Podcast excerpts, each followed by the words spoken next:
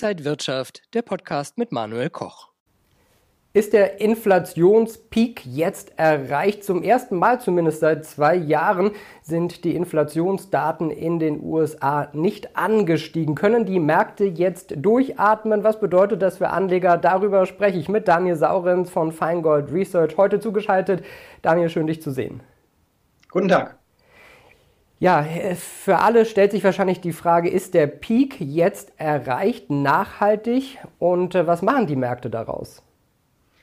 Ja, man könnte es zumindest mal vermuten. Es war auch schon zu erahnen in den letzten Wochen. Wir haben ja seit sieben Wochen in den USA schon beispielsweise sinkende Preise für Benzin und auch viele andere Rohstoffe waren eher im Rückwärtsgang. Also die ganz große Inflationsdynamik ist vorüber, muss man sagen. Allerdings mindert das natürlich nur so ja, mittelbar den Druck auf die US-Notenbank. Da kommen wir bestimmt gleich noch zu. Ähm, die gute Nachricht auf alle Fälle, Peak-Inflation scheint erreicht. Äh, man muss das ja immer in Anführungszeichen setzen, da man auch nicht weiß, was geopolitisch so passiert und ob wir bei Ölpreisen und auch Gas und vielen anderen äh, Energierohstoffen nochmal Eskalationen sehen. Aber für den Moment ist erstmal der Gipfel erreicht. Es dürfte jetzt langsam zurückgehen. Da kommen aber wieder andere Probleme aufs Tablett. Die will die Börse im Moment aber nicht sehen. Im Moment ist einfach nur Freude und Erleichterung darüber, dass wir das Inflationsthema leicht zurückfahren. Was bedeutet das für die Politik der Notenbanken? Die haben ja auf die ansteigende Inflation und Rezessionsängste doch recht stark reagiert zuletzt. Es bedeutet zunächst mal, dass der Druck beim nächsten Mal, bei der nächsten Notenbanksitzung 75 Basispunkte zu erhöhen, etwas geringer wird. Also die Märkte preisen jetzt eher von der Wahrscheinlichkeit her 50 Basispunkte ein.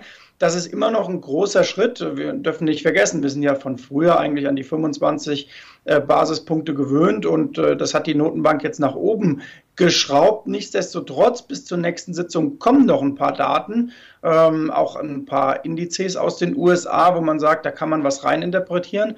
Also die Erleichterung ist für den Moment da wie gesagt, sie dürfte auch eher anhalten, weil die Vorlaufdaten ja zeigen, äh, dass der Inflationsdruck nachlässt. Aber nichtsdestotrotz geht es jetzt an die Interpretation der Märkte. Und die Interpretation für die nächsten Wochen lautet, naja, Zinserhöhungen werden kommen, nicht so stark wie befürchtet, aber dennoch ja, heftiger als vielleicht vor einem Jahr noch gedacht. Und dann ist die große Frage, wie wird das Landing? Also sprich, kann man eine Rezession doch mit irgendeinem Kniff abwenden? Oder schieben wir die Rezession einfach nur ins Jahr 2023 nach hinten in den USA dann? Und da wir ja wissen, dass Aktienmärkte im Grunde erst am Peak einer Inflation ihren Boden finden, wäre das nur so eine mittelgute Nachricht. Aber warten wir erst mal ab.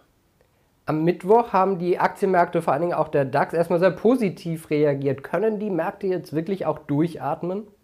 Sie haben schon durchgeatmet. Also dafür muss man sich ja nur die Volatilitätsbarometer mal anschauen, also den VX in den USA und den VDAX in Deutschland und das Pendant, den V-Stocks äh, in Europa. Und die haben alle ihre sechs Monats oder mittlerweile acht Monatstiefs angelaufen, also seit Jahresbeginn. Und das bedeutet ja mit anderen Worten, du bist schon wieder relativ sorglos unterwegs als Anleger.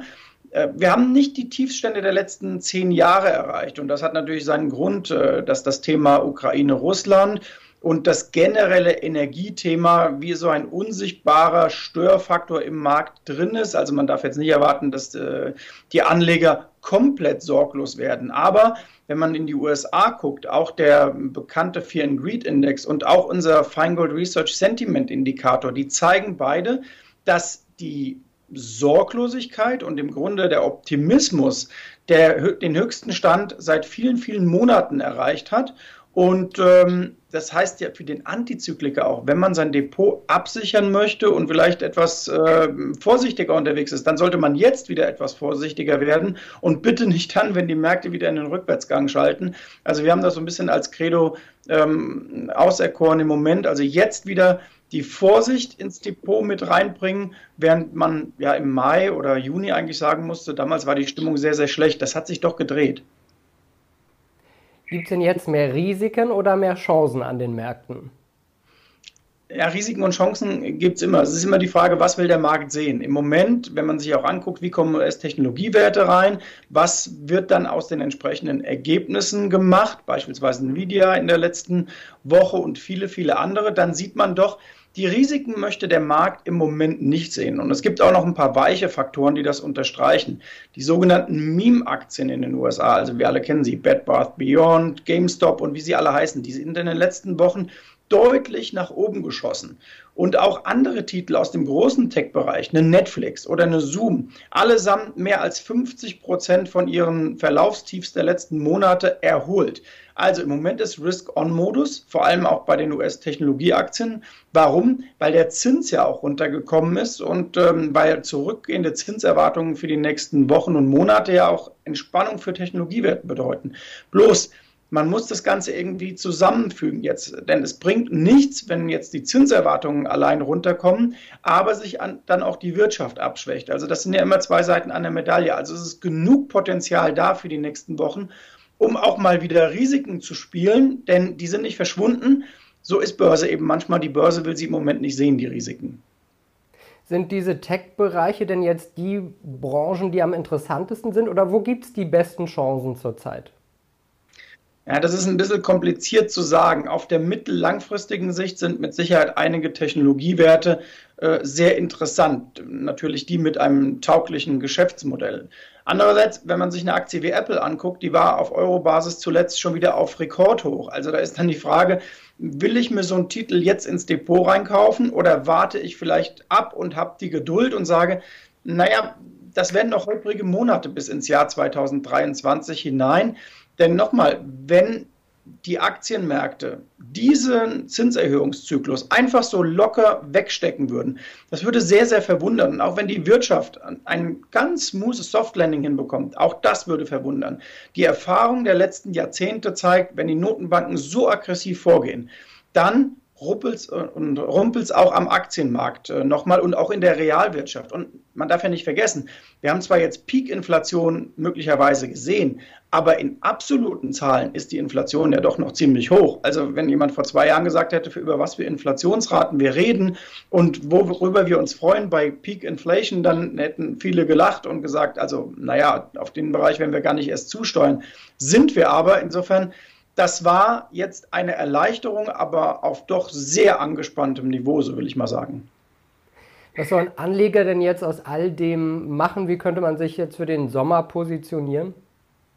Ja, wir sind der Meinung, dass 2022 weiterhin ein Jahr für antizyklische Investoren äh, wird. Das ist Börse ohnehin, aber wenn man mal anguckt, wir sind ins Jahr reingegangen mit extremer Sorglosigkeit. Niemand wollte irgendwas von Zinserhöhungssorgen wissen, auch nicht von abschwächender Wirtschaft und von Ukraine, Russland wollte am Anfang des Jahres auch niemand was hören, obwohl man diese Probleme schon erahnen konnte. So, jetzt haben wir einen S&P 500, der die 4200 überschritten hat in der vergangenen Woche und äh, ja, damit zwar noch ein gutes Stück von seinem Rekordhoch weg ist, aber wirklich nicht bewertet ist wie ein Index und auch in den Einzelkomponenten natürlich, ähm, wie ein Index, der Rezession spielt oder der nachlassende Wirtschaftsdynamik spielt. Also da wäre doch wirklich nochmal ein sogenanntes zweites Bein erforderlich, dass man sagt, wir gehen in den Bewertungen nochmal etwas zurück. Insofern wäre unsere Idee für den Anleger, sich freuen über diese deutliche Erholungsrallye, sowohl bei Techs als auch im DAX, als auch im S&P 500 und wer jetzt da stark dabei war, der hat ja ganz offensichtlich ein recht offensiv ausgerichtetes Portfolio. Und da würde ich doch jetzt in diese Erleichterung rein den einen oder anderen Absicherungskomponent einziehen und gar nicht mal unbedingt auf einen riesen Crash spekulieren, aber wirklich aus Chance-Risikosicht ähm, sich überlegen, kann man jetzt diese Phase nutzen, um da etwas Defensive ins Portfolio zu bringen. Denn das sollte man genau dann tun, wenn Absicherung günstig ist und nicht dann, wenn sie teuer ist. Und im Moment ist Absicherung zum Glück wieder ziemlich günstig. Sagt Daniel Saurens von Feingold Research. Vielen Dank für diese Einblicke in die Märkte. Sehr gerne. Und danke Ihnen und euch, liebe Zuschauer, fürs Interesse. Bis zum nächsten Mal. Alles Gute, bleiben Sie gesund und munter. Und wenn euch diese Sendung gefallen hat, dann abonniert gerne den Podcast von Inside Wirtschaft und gebt uns ein Like.